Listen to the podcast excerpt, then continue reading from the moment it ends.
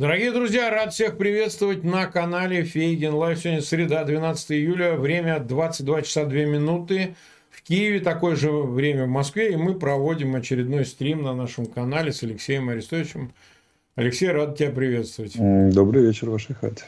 И нашей да, да-да-да, и сегодня э, мы проводим, это уже у нас день 504 войны, и мало того, мы его назвали «Война и НАТО», ну, понятно, с чем будет связано обсуждение. Нас уже около 50 тысяч, больше 50 тысяч смотрит, 15 тысяч поставили лайки. Огромная просьба к нашим зрителям, а, две просьбы. Одна, конечно же, как обычно, пожалуйста, ссылки на этот эфир тут же размещать в своих аккаунтах в социальных сетях, группах. Ну и, конечно, ставьте лайки, это тоже сильно помогло бы нам. Не ленитесь, делайте это, от вас многое зависит. Обязательно посмотрите предыдущий наш эфир с Алексеем Арестовичем на канале Фейгин Лайв, который вышел в понедельник. Там явно как-то снизилась активность, но эфир был, мне кажется, интересный. В контексте сегодняшнего обсуждения он тоже представляет интерес. Обязательно подписывайтесь на канал Фейгин Лайв и на канал Алексея Арестовича в описании к этому видео вы можете обнаружить по имени Алексей Арестович ссылку на его канал. Можно проходить туда и подписываться там. Ну что же, а мы начнем. Ну, разумеется, мы долго обсуждали в канун саммита НАТО, что там будет происходить. Недостатка в оценках нет. Вот, э, мы видели твой пост, да, значит, э, с оценкой, ну и об этом ты сам скажешь.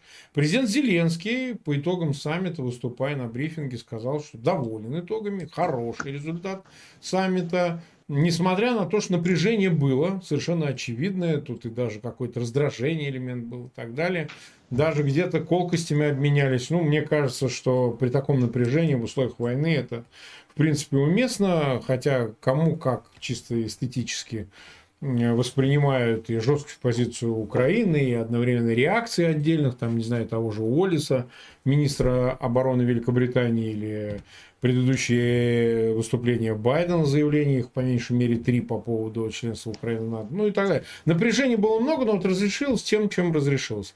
Что бы ты сказал по части ожиданий и по части того, что мы увидели по исходу? А, ты, скажем, ожидал, что подсластят пилюлю, как я тебе в этом эфире говорил, подсластят ли отсутствие членства немедленного или каких-то дат а, принятия Украины в НАТО, ну, там, не знаю, компенсаторно, что ПДЧ не будет, что выдали вооружение, самолеты сейчас уже ясность, э, определенность с э, дальнобойными ракетами, с тем же французскими, ну и много чего еще такого, что заслуживает внимания. Давай тогда Мне, мне саммит результаты очень понравились. Очень понравились. Да, по двум параметрам. Первый параметр это то, что реально дали много всего. Так. Ну, реально много всего дали, без дураков. Тут тебе и самолеты, и скальпы, они за Storm Shadow во французском варианте и, значит, за 500 миллионов поддержки в год, и контуры гарантии безопасности, декларацию целую подписали промежуточную. Да. Правда, подписание самих гарантий в следующем году нам анонсировано, но декларация же есть уже. Да. И э, прямые неоднократные заверения Байдена, что он очень хочет, чтобы Украина была в НАТО через час 20 после окончания войны, и вы будете в НАТО, я прямо заверяю, и все остальное. Ну, то есть, облизали со всех сторон. В этом смысле помощи практическая, дипломатическая и так далее. С одной стороны. С другой стороны, я очень доволен, что заканчивается период, который давно уже де-факто закончился, но до юра длился до этого саммита. Период такого евро и НАТО а, романтизма в Украине. Евроатлантического романтизма. Так. И я думаю, что все увидели, или все, кто, у кого есть глаза и мозги, увидели, что государства НАТО и Евросоюза отнюдь не филантропы, мягко говоря что политика держит, э, стоит на макиавиализме и на версальских, как это, вестфальских принципах. То есть во главу ставятся интересы, баланс сил, и ради них готовы жертвовать очень много. А мораль, она, к сожалению, не более чем приправа. Она, безусловно, до сих пор является фактором политики и всегда являлась, но точно не первым и не самым главным фактором политики.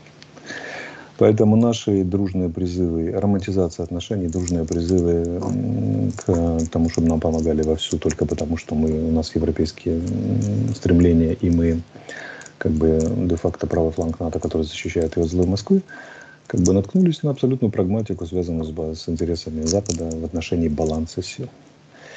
Если подводить общее резюме саммита, я бы сказал так. Украина давно готова к НАТО. Давно. Очень давно. НАТО не готова к Украине. В своих рядах. Вот мое резюме. Так, давай детали какие-то обсудим, потому что они представляются очень-очень важными. А, прежде чем мы, э, собственно, к этим деталям обратимся, мы решили сделать опрос.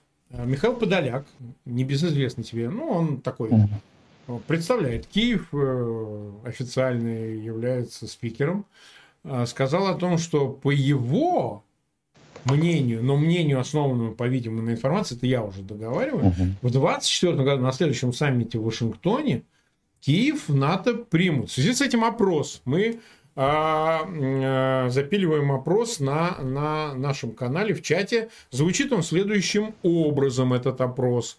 А, значит, а, пригласят ли Украину к вступлению в НАТО на саммите Альянса в Вашингтоне в следующем 2024 году. Сейчас уже около 2,5 тысяч проголосовало, ну, быстро цифра растет, потом скажем сколько. Да, отвечает 62%, нет, отвечает 38%. Но, тем не менее, вопрос очень небезынтересный, поскольку российская пропаганда уже начала верещать по поводу того, что, ну вот видите, вот видите, будут кормить обещаниями, никогда Украину в НАТО не примут. Но слова и Михаила Подалека, и вот то, что ты оценил в целом, больше свидетельствуют о том, что такая, такой вариант возможен. А ты считаешь, действительно в предвыборный год Байдена он может на это пойти в июле, если в июле в Вашингтоне следующий год стоит саммит, то приглашение официальное сам Байден, представляешь, из своих рук, как хозяин гостеприимный саммита НАТО, скажет, ну ладно, вот, конечно, мы вас зовем, дорогие друзья. Да с чем черт не шутит, но расплывчатость формулировок, что якобы как когда-то должны быть выполнены какие-то условия. Ну каких ПДЧ-то нету? оно же показывает ну, какие-то условия, там какая-то комиссия в три этапа должна следить и так далее. Они же показывают, что это такая очень изуитская но отговорка политическая. Что в любой момент можно объявить, что условия выполнены, все вступаете, и в любой момент можно заявить, что условия все еще не выполнены. Какие условия, их никто не видел. Зеленский э, так и сказал, ребята, вы можете как-то конкретизировать условия, чтобы понимали, что, что нужно выполнить реформы, борьба с коррупцией там и прочие правильные слова. Это очень хорошо и замечательно, но, но нет же, все еще пока. Ну, то есть, э, ты считаешь, они за этим будут прятаться, оставляя для себя люфт, маневр? Нет, они не прячутся.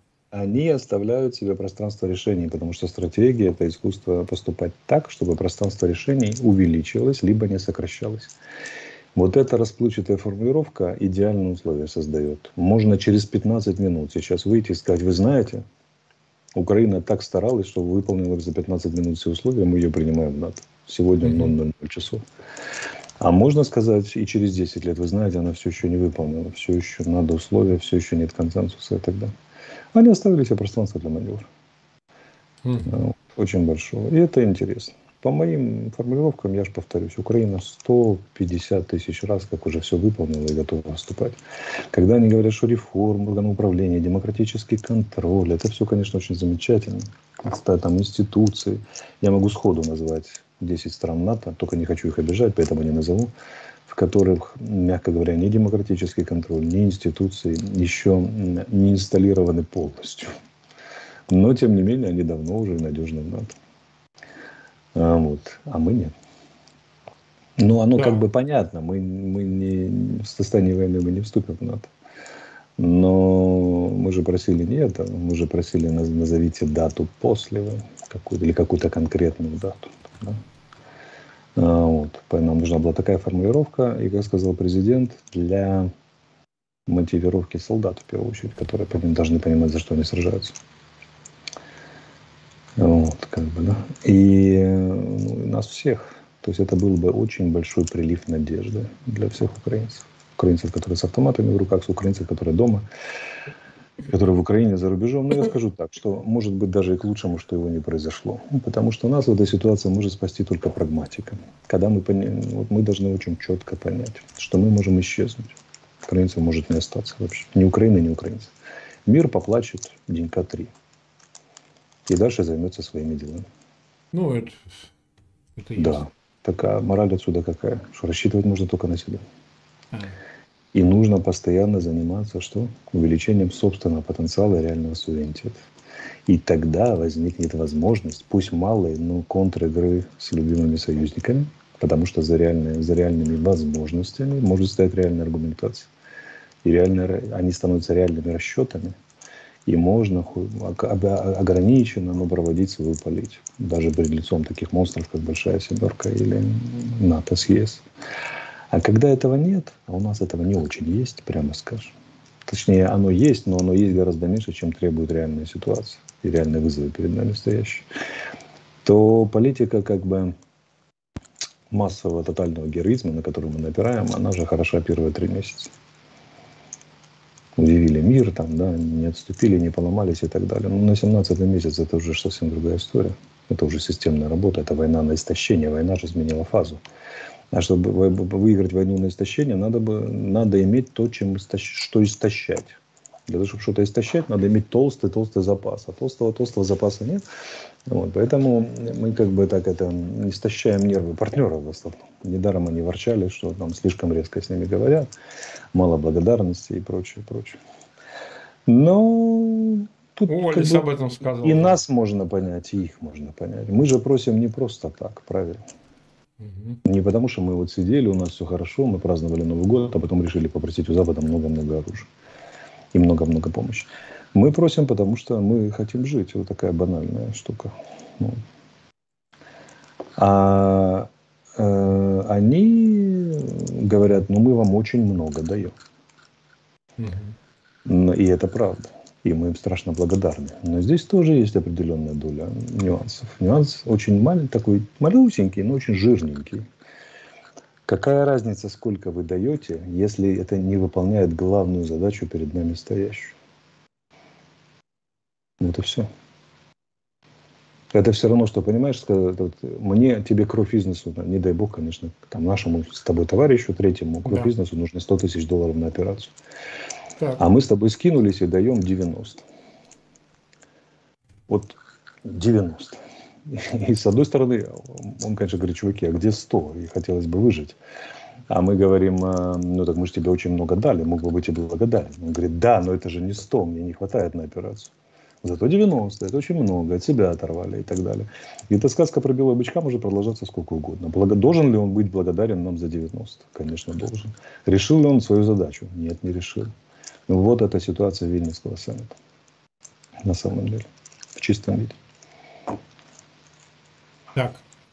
У нас продолжается опрос, пригласят ли Украину к вступлению в НАТО на саммите Альянса в Вашингтоне в следующем 2024 году. Уже 30 тысяч практически проголосовало. Да, отвечает 61%, нет 39%. Я, кстати, тебя хотел спросить, а вот, э, вот эта мелкая моторика, значит, э, это свидетельство неуверенности, слежу у нас крупный специалист. Мелкая моторика чья? А, твоя, вот А, не, у меня всегда, я всегда что-то кручу в пальцах. А, просто нет. все жалуются, говорят, что шум да, Как это, коллеги, ну, вы же знаете. Ну, хорошо, хорошо. К этому. Хорошо, это, Марк переживает хорошо, за, за количество зрителей. Ну, конечно, я должен а, это делать. Иначе а я давай, как бы это так максимально деликатно сказать, а я не переживаю слово а, вообще. А, я, ладно, я буду за нас переживать, за Поэтому, да, как бы, да. Что я хочу сказать, что э, продолжая эту тему, да, это же еще не все. И вот возникает вопрос он повисает в воздухе. Звучит он так. А если у вас такое несовпадение с, по планам с любимыми партнерами? Может быть, как-то скорректировать планы, говорят нам любимые партнеры, судя по всему. Но они и в открытую это говорят. Устами экспертов и так далее, ведущих советников и прочее, прочее. А мы говорим, мы как-то неудобно нам корректировать планы, оставлять ну, под оккупацией хотя бы одну деревню, один дом, одного деда. Так он и сказал. Сказал президент, да, потому что ну, его будут пытать, этого деда, его будут расстреливать, его будут, над ним будут издеваться, его будут склонять становиться гражданином Российской Федерации, его будут мобилизовывать и кидать на мясо, атакуя, заставляя украинцев атаковать украинцев. Все же предельно логично, понятно. Мы не можем себе этого позволить. Потому что украинцы пошлют убивать украинцев, украинцев будут убивать, украинцев будут насиловать, украинцев будут питать, пытать, которые на оккупированных территориях. Вот. Поэтому нам просто, простите, неприемлема такая постановка вопроса. Нам нужна граница 91 года вместо коррекции целей. А для этого нужны совершенно другие объемы помощи, совершенно другая как бы, логика всего происходящего.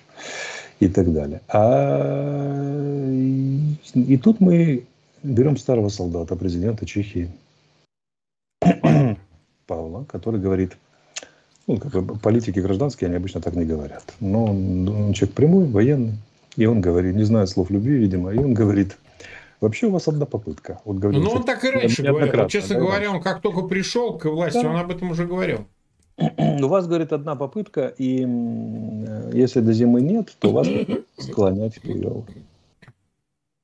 к переговорам. Ты думаешь, это действительно такая позиция есть? Я думаю, что есть такая угроза, и идут, подобная риторика очень сильно распространена сейчас на Западе, и у них идут внутри Европы, НАТО, идут, идут соответствующие дискуссии. Даже сами формулировки, что мы должны помогать Украине так, чтобы она могла быть готова противостоять Э, будущим актом агрессии, угу. говорит о чем? Что будущие акты агрессии допускаются. А что такое будущий акт агрессии? Это значит, в этой войне должен настать перерыв до какой-то степени, правильно? А потом какие-то там будущие акты агрессии должны случиться. А может быть, эту войну провести так, чтобы не было шансов у Российской Федерации на будущие акты агрессии? Даже предельно логично.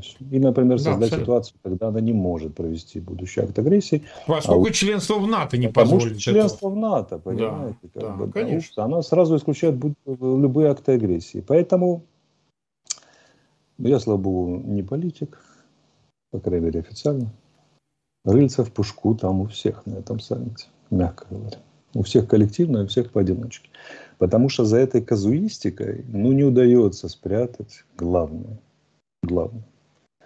Главное, на мой взгляд, заключается в том, что основной принцип, по которому сейчас НАТО действует, и в первую очередь администрация Байдена звучит так. Нельзя дать России, Украине проиграть, но нельзя дать проиграть России путинской. Что они под этим подразумевают? В трепезги. Потому что они боятся, что проигравшая путинская Россия, либо припертая к стенке военным поражением, дружненько подбежит под Китай.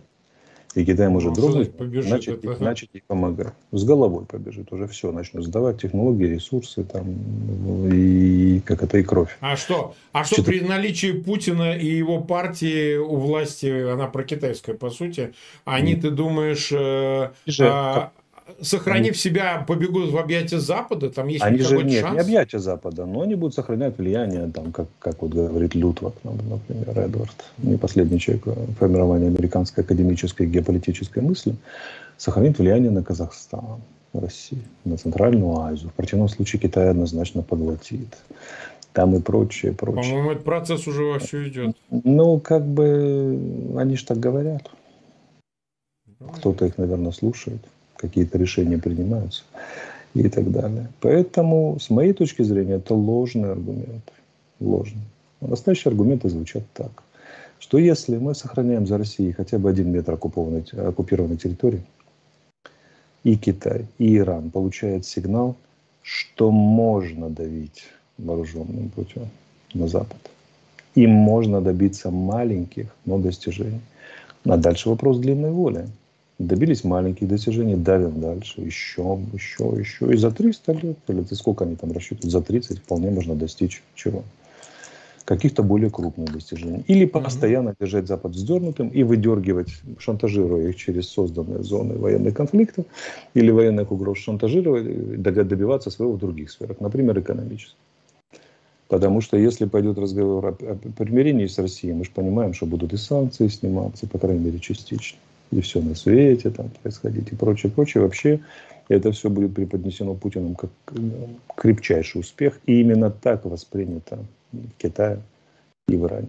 И их аргументация того же Лютвака, например, о том, что ну нет, они понесли такое поражение, что это любому агрессору теперь, значит, страшный урок.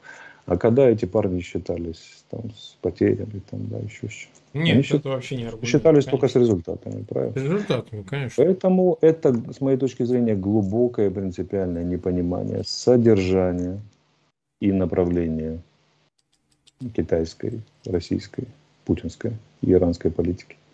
И это хуже, чем преступление. Это ошибка.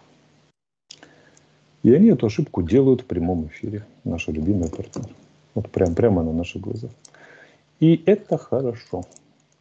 Потому что что? Романтизм должен уйти из отношений.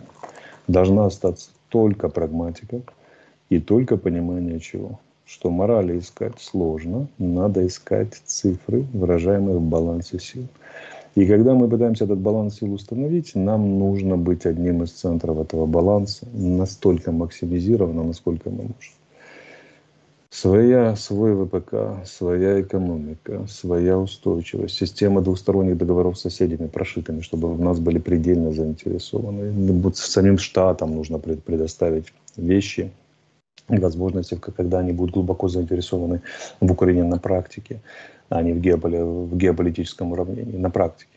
И у нас есть что им давать. Один это титан чего стоит и так далее. И много-много чего. Пора заниматься реальным системным строительством нашего, нашего суверенитета. И каким бы малым он ни был, сколько бы времени он не потребовал, каждый шаг, который мы сделали, даже маленький, увеличил наш потенциал на этот шаг. И здесь мы вступаем в темные дебри загадочной украинской души, понятно, наверное, только украинцам, но если хотите, я могу поговорить про архетипику, про э, исторические там параллели, которые я проводил с утра и так далее в своем посте. Вот. Но если не хотите, не буду. Но yeah. они, они, с моей точки зрения, крупно ошибаются. Вот. Мы, и они, вот парадоксальнейшая ситуация, они крупно ошибаются, крупно, на грани преступления фактически. Да. Ну, историч, исторического я не имею в виду криминальное преступление. Преступление совести, я бы сказал. Преступление расчета.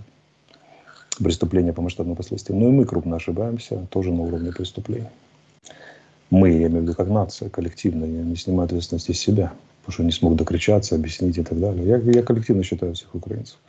В том смысле, что мы не понимаем и никак не можем перейти к реальному системному строительству. Все пытаемся героизмом решать. Ну, поэтому все, все 500 лет. Поэтому нам нужно что? Заняться вместо эмоций и вместо героизма заняться реальным системным строительством.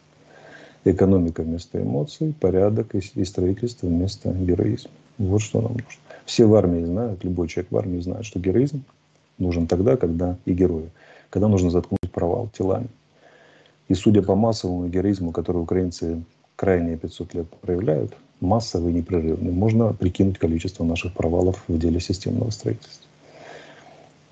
Вот. Поэтому этот саммит – это саммит голых королей потому что и они очень крупно не туда, и мы коллективно очень крупно не туда. Угу. И что, что бы следовало бы нам сделать? Нам надо было, нам надо переходить к системному строительству, реальным отношениям, двусторонним, калькуляциям, математика. Вот вам выгоды, вот нам выгоды и так далее. В первую очередь качать это экономику. Потому что безопасности без экономики не бывает. Надо же чем-то нашу ВПК, простите, питать какими-то деньгами, правильно?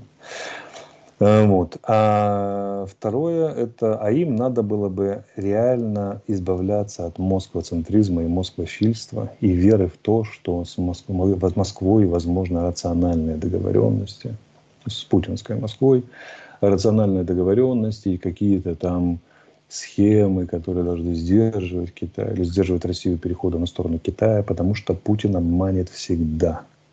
Всегда. Он по-другому не умеет. Абсолютно точно. Поэтому этот романтизм, он абсолютно мне непонятен. И их вера в то, что они могут управлять этой ситуацией, мне просто ну, ничего кроме смеха не вызывает, откровенно говоря. Э, вот. Поэтому отдельно я хотел бы сказать большое спасибо литовцам и Литве. 33 тысячи флагов, в основном украинских, на маршруте следования из аэропорта делегаций.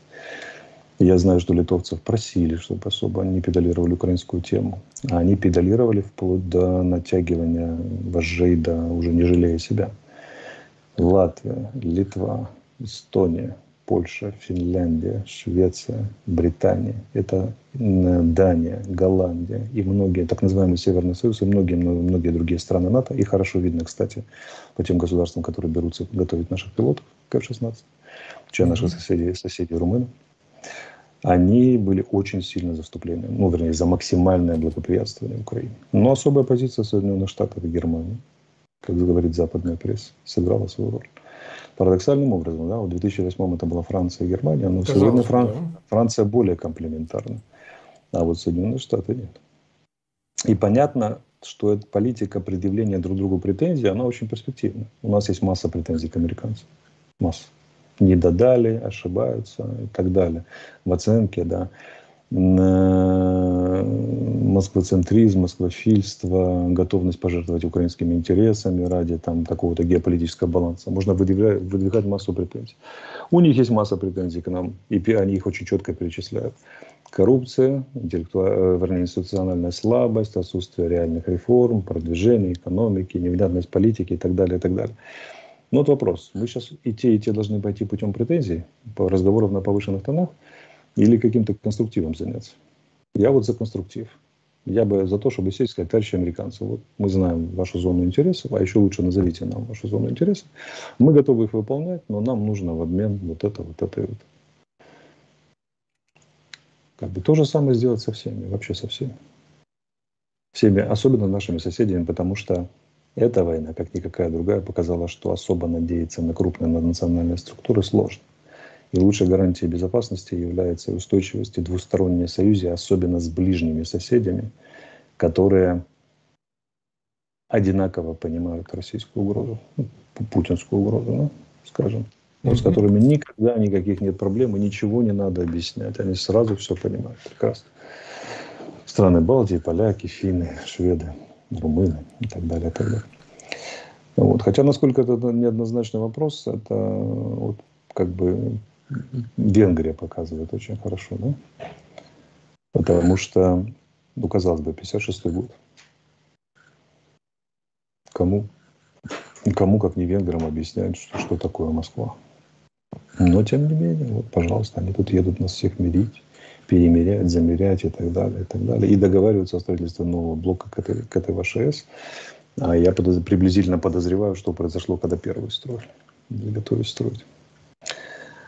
А вот. Поэтому очень нравится мне этот саммит. Он очень отрезвляющий. С одной стороны, мы получили очень много, реально много. Это успех нашей дипломатии. Это успех президента, который лично выгрызал, выбивал и так далее. Все, кто в этом был участвовать. С другой стороны, очень холодный душ. Я надеюсь, что это романтика, эмоции, ставка на героизм, ставка на там, значит, что-то там, на какое-то эмоциональное сочувствие, сопереживание, она начнет уходить. И появится между нами появится калькуля, калькулятор, где мы будем нормально считать свой интерес и их интерес. Но здесь, здесь нужно, нужно начинать становиться взрослыми, начинать э, решительные системные действия по увеличению своего потенциала, в том числе и партнерского потенциала. А это наша историческая болячка. Историческая. 500 лет мы ни хрена не хотим делать. Да, но хотим, чтобы государь московский, государь польский, государь турецкий, государь австро-венгерский, какой-нибудь государь оплачивал нам реестр, нашу безбедную героическую жизнь, как бы, да, а мы там уже как-нибудь там, а зачем? Ну, у нас всего два периода было и одна попытка, когда занимались системным строительством. Мазепа, Скоропадский и э, магнаты во главе с Еремеем Вишневецким, который пытался строить там какую-то свою Украину с центром в Лубнах, новый, новый тип, да, но который очень быстро закончился восстанием Хмельницкого. Э, поэтому добробаты, добробаты против олигархов тогдашних. И это, конечно, историческое проклятие. Нам надо с этим что-то делать. Так, ясно. 160, э, почти 5 тысяч нас смотрит, э, около, ну, почти 60 тысяч поставили лайки. Просьба к нашим зрителям, пожалуйста, продолжайте распространять ссылки на этот эфир в своих аккаунтах в социальных сетях. Обязательно подписывайтесь на канал Фейгин Лайв. Мы ждем тех, кто на нас еще не подписан. Это, по меньшей мере, 30% все-таки подпишутся, это сделают. Особенно из России. Нам не хватает зрителей из России несмотря на то, что уже четверть нашего канала смотрят именно из IP-адресами из России. Вот. Ну и, конечно, канал Алексея Арестовича. Тоже подписывайтесь в описании к этому видео. По его имени вы можете найти ссылку на его канал и подписываться и смотреть там. А, я предлагаю сейчас, мы уже почти 30 минут, 29,5 минут э, эфира. Посмотрим, что на карте, что происходит э, э, на войне параллельно с... Да, вот мы ее сейчас открыли. Что первое откроем? Левый, э, правый ну, берег? Открывайте слева, левый. слева берега. Там, да, там интересные изменения такие произошли. Давай, рассказывай. Давай, давай. Суть их заключается в чем? Эти товарищи активно пошли в наступление на Купинско, Сватовско-Купинском направлении и Сватовско... А, это, друг... я, это я с другой стороны. В общих чертах, да, это с другой стороны. На востоке. А, вот, да, но, но тем не менее. И э, у нас некоторые воспринимают это с глубокой озабоченностью, потому что там бои достаточно тяжелые, напряженные, кинуты резервы в бой. А я вижу в этом и позитивный знак. Знаешь, какой? Так. С моей точки зрения, они не пошли бы там в наступление сразу на трех на участках, если бы дела на юге были да, что более успешными у них. Им кровь из носу надо оттянуть наши резервы с юга на, на восток.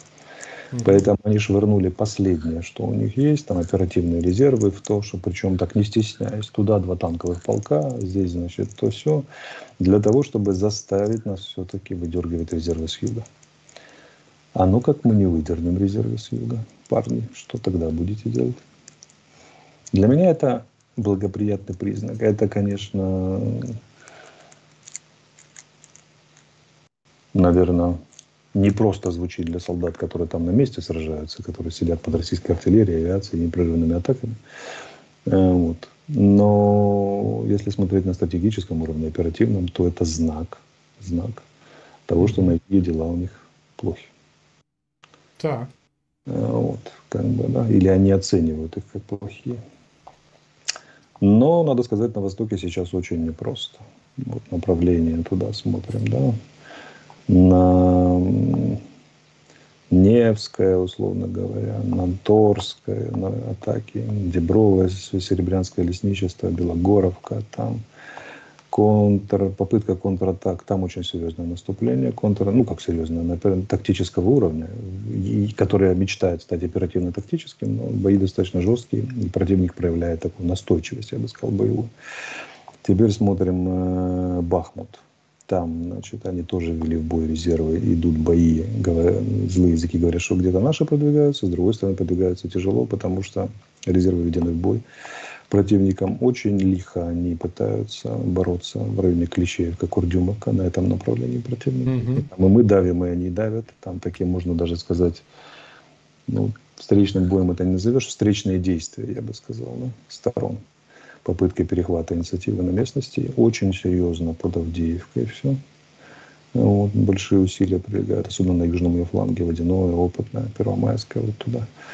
Ну, Маринка традиционно. И смотрим Южный фронт. Мы работаем по тем же основным направлениям. Это, грубо говоря, Работина, это, грубо говоря, Желобок, это, грубо говоря, Старомайорск. Туда. Ну и плацдарм возле Антоновского моста по-прежнему значит, существует. Там за него идет борьба. Mm-hmm. Ну, как-то так. То есть центральным содержанием является начало очень их активных, проактивных действий на Востоке. Я повторюсь, я склонен рассматривать это как благоприятный признак того, что им надо ну, просто кровь из носу вытянуть наши резервы с юга.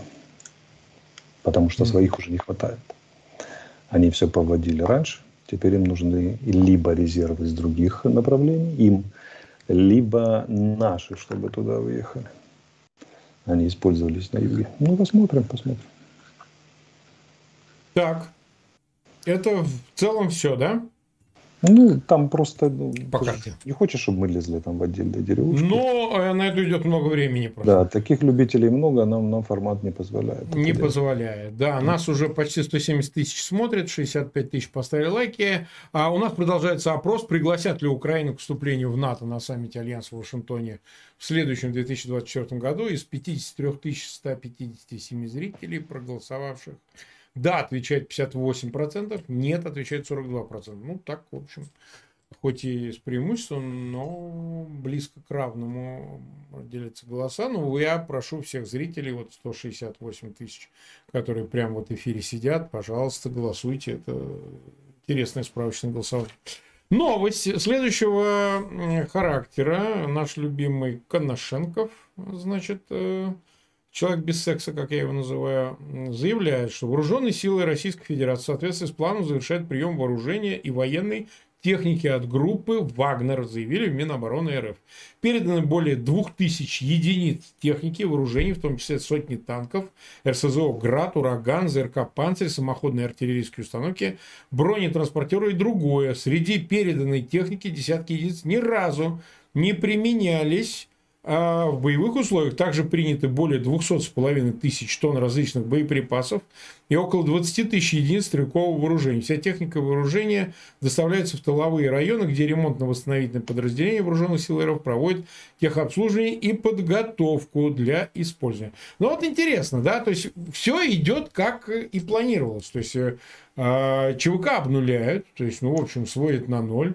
А фирмы отнимают у, и под контроль переводят э, доверенных лиц э, у Пригожина. Сам Пригожин неизвестно где, но появляется информация, что якобы 29 вот июня, тем не менее, встречался Путин с коветом командиров ЧВК Вагнер, ведь там сам Пригожин присутствовал. Тем не менее, вот вся информация текущая, которая есть, она свидетельствует о том, что ЧВК Вагнер перестает существовать. Ну, то есть будет что-то на его месте, да, это спору нет. Как ты это оценишь? Все-таки мой прогноз был, я напомню я... его в том, что их обнулят. У меня да. есть подозрение, Марк. Да, И подозрение давай, это заключается в том, что российские силовики перестали слушаться Путина. Это что означает? Это означает, что они выписывают повестки, суды и меры там, по всяким арестам. А само Минобороны забирает технику? Да, не особо его спрашивают, честно говоря, уже. Так а что, что он хочет? Они... Если эм, э, Висков рассказывает о встрече с ЧВК Вагнер и с Советом командиров, зачем тогда это делать? Потому что... А у них своих счеты, а дедушка уже мало что контролирует, так мы будем сводить эти счеты по мере сил. Так что ну, я так. вот не поверю, что вот Посмотри, Шойгу и Герасимов смотри. согласятся с сохранением Пригожина и ЧВК Ну, вот, смотри, ну вот как бы 29-го встречается Пригожин. Одновременно силовики вышибают примерно в те же дни двери в его офис, все раскурочивают, там просто физически ломают и так далее. И так далее. Ну, казалось бы, ты встречаешься с Путиным, а в это время как бы, у тебя двери ломают. Разве в старой России, прежней, довоенной, возможно это было? Ну, Человек на приеме у Путина, вообще, а ему Вообще никогда. Сломал. Ну, то как, куда? Ну, Unreal. Ну, а сейчас ломают. У него какие-то гарантии, сам он летает на самолете, там, да, значит, там, и где-то возвращают его наградной пистолет, а в то же время отнимают вооружение, военную технику его группировки со всеми это, 35 полевыми командирами. Поэтому там все пошло в разнос. И стандартная византийская система, когда э, фюрер равно удален от э, этих самых, император равно удален от всех, и, как это, балансирует и сглаживает, она нарушена. И силовики пошли в разнос и делают сами, что хотят. Как бы хотим арестовываем, хотим не арестовываем, хотим разоружаем, хотим не разоружаем. А что? Ну... А знаешь, какой у них аргумент у всех? Ну, какой? Ну вот мы сейчас, мы сейчас как бы защищаем вас, Владимир Владимирович, и вашу власть, когда разоружаем этих. А, а ну им захочется второй марш справедливости. Не, ну это же резонный аргумент. А почему не захочется? Конечно, да, профилактика. А что, раз захотелось, то... Вы же официально заявили, что они предатели. А раз предатели, то как? Да. Какие? Мы, мы себе честно действуем. Как прекратить? Прекратить? Тут так мы тогда вообще ничего не будем делать, когда на вас второй раз пойдут. Вы же нам не дали. Так когда они первый раз ничего не делали. Да, но вот сейчас случится второй марш. И Путин говорит, ну-ка немедленно поднимайте авиацию и снова гасите колонны. Говорят, секундочку. Извините. Мы уже так делали, но в сторону летчиков даже не посмотрели и семей погибших, правильно? А все принимали каких-то людей, которые их убили. Потом мы пытались их разоружить, остановить до того, как будет марш. Не дали. Так идите защищайте себя сами тогда. Мы делали все, чтобы вас защитить превентивно. И им очень легко объяснить, почему они все это делают сейчас. Они пошли в разнос, это признак очень серьезное ослабление власти Путина. И, честно говоря, если бы там был выкристаллизован какой-то альтернативный центр государственности, Путина бы уже нет. Видимо, не имеет пока альтернативы. Но то, что они его перестали слушаться, по большому счету, а у меня иногда возникает, когда я смотрю на российские новости, ощущение, что они и свой центр особо не слушаются, а так местные силовики по месту быстренько в вакууме, который образовался, сводят счеты так это вообще крайне веселый признак. Путин теряет монополию на не на насилие, а на вынос приговора. Приговор вынесен, а люди поступают иначе. Не, либо не приводят его в действие, либо наоборот приводят там, где вынесен, как это, щадящий приговор. По-моему, отличный признак. И глядя на все это, тем смешнее становится позиция НАТО, которая там чего-то там боится и хочет примириться, и где-то там кого-то уговорить. Вот. Я, я, конечно, да. Ну что же, э, мы почти 40 минут в эфире. Последняя новость, она... Подожди, подожди, подожди. Да. Прежде чем последняя У тебя новость, есть мне, мне нужно передать несколько приветов. Значит, я снимался в программе с детками. Дети задавали мне вопросы. Это что за программа такая? Ну, новая программа, она выйдет не скоро, там через месяц, но с лишним. Но маленькие дети задавали мне вопросы всякие. Там, конечно, задавали взрослые. маленькие дети? Да, маленькие дети один на один вопрос, интервью брали. Так, ну, хорошо. Конечно, там по части вопросов понятно, что их уговорили взрослые, да, но тем не менее. Значит, ну, да, вот. Там был замечательный мальчик Слава, у него была очень хорошая мама Оксана Михайлова. И вот я хочу Оксане Михайловне, Славе и всем остальным детям, с которыми я снялся, замечательные детки были, да, э, передать большой привет лично, я обещал. И еще одни хорошие люди. Я им обещал в ближайшей передаче передать, но замотался. Это было три передачи назад, передам так. сейчас. Александр Андрей. Поймали меня в лесу. Ну, да, да, даже страшно подумать. В парке гулял, да. И говоря, бежали за мной долго. Я ехал на велосипеде, себе никого не трогал. И сказали, что Алексей, ничего не знаем, но мы вас так любим, что вот вам привет. Передайте нам привет. И я им честно передаю. Александр и Андрей, вам привет. Я ну, и не знаю, что они, людям. чем они тебе пригрозили, но хорошо. Да, ничем не пригрозили. Симпатичные ребята, которые праздновали день рождения, семейный день рождения, просто меня увидели, да, и попросили, сфотографировались, как обычно это бывает, и я им с удовольствием передаю привет, а не потому, что они попросили. Хорошо. Да, и многим другим людям, которых я встречаю каждый день, и которым, которые, вот, э, которым я искренне благодарен за, за внимание на, к нам с тобой. И э, как бы передаем тоже привет. Но это еще не все, Марк. Оксана так. И Слава, твои поклонники больше, чем мои, как они сказали. Прекрасно. И они тебя попросили передать привет. Можешь ты передать привет Оксане Михайловне и ее сыну Славе? Хорошо, Оксане Михайловне и Славе передаю привет. Э, Славе, когда мы тут ругаемся, затыкай уши. А в принципе, смотри наши эфиры. Да. Так, ну что же, а, еще раз э, закончим опрос. Во-первых, э, пригласят ли Украину к вступлению в НАТО на саммите Альянса в Вашингтоне в следующем 2024 году? У нас проголосовало почти 61 тысяча зрителей, 58% оптимистически отвечают «да», пригласят, и «нет» отвечает 42% зрителей, но они как бы отложенные оптимисты. Мы завершаем наш опрос. Очень он был важный, потому что сейчас для справки это как бы сыграет свою известную роль, люди верят, они оптимистически настроены, потому что пропаганда российская кричит о том, что Украину никогда не примут в НАТО. Ну, последнее все-таки давайте завершим Эрдоганом. Почему им? Потому что mm. э, вот уже Гутиераш э, сказал, что ну вот как бы зачем же мы предложим Москве Путину все-таки не выходить из сделки зерновой. И сам Эрдоган сейчас прокомментировал, что какие-то интересные предложения от Путина и Кремля по поводу зерновой сделки уже какие-то поступают. И, в общем, будем обсуждать. То есть, такое ощущение, что после вот этого ятагана, как я сказал, кривого ятагана ниже пояса, он все-таки как-то Видимо, пойдет Москва на попятную. Как ты расцениваешь, действительно ли они проглотят все это так, и так куда далее? она денется, ну куда им еще против Эрдогана? Ну, Выступать... я тоже так думаю, Причем Эрдоган же, да, в отличие от всего этого остального НАТО, Эрдогану, если надо завалить российский самолет или нахрен что-то разбомбить, да, он его завалит. То, то он сделает, не моргнув глазом вообще.